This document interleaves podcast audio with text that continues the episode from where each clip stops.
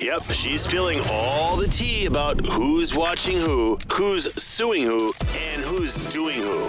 In Hollywood, Teresa's tabloid trash. The man accused of shooting Lady Gaga's dog walker has been recaptured after being released by mistake. James Howard Jackson was one of five people charged in relation to the shooting and robbery of Ryan Fischer way back in February of 2021. Remember that? This Oh, past yeah. April, a computer update mistakenly indicated that all charges against him had been dismissed and he was released.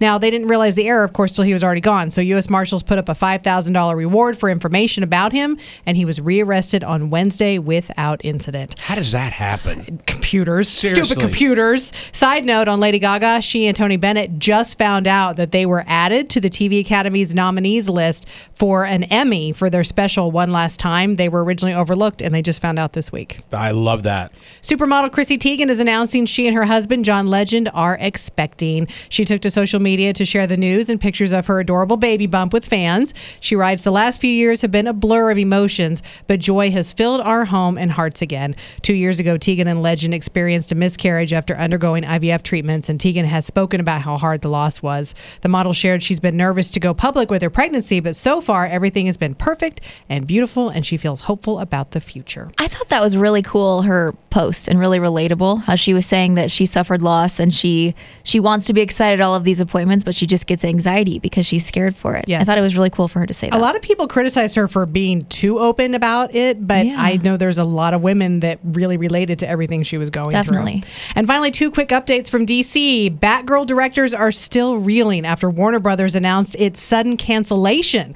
The film giant revealed Tuesday that the $90 million movie would be completely scrapped. This is the movie that would have brought back Michael Keaton as Batman, and a lot of fans were looking forward to that. That's why he's popping up in my news feed everywhere. Then, isn't it? Yeah. Well, and he's been doing a lot of movies right now. He's been working a lot. Um, but the good news is Todd Phillips.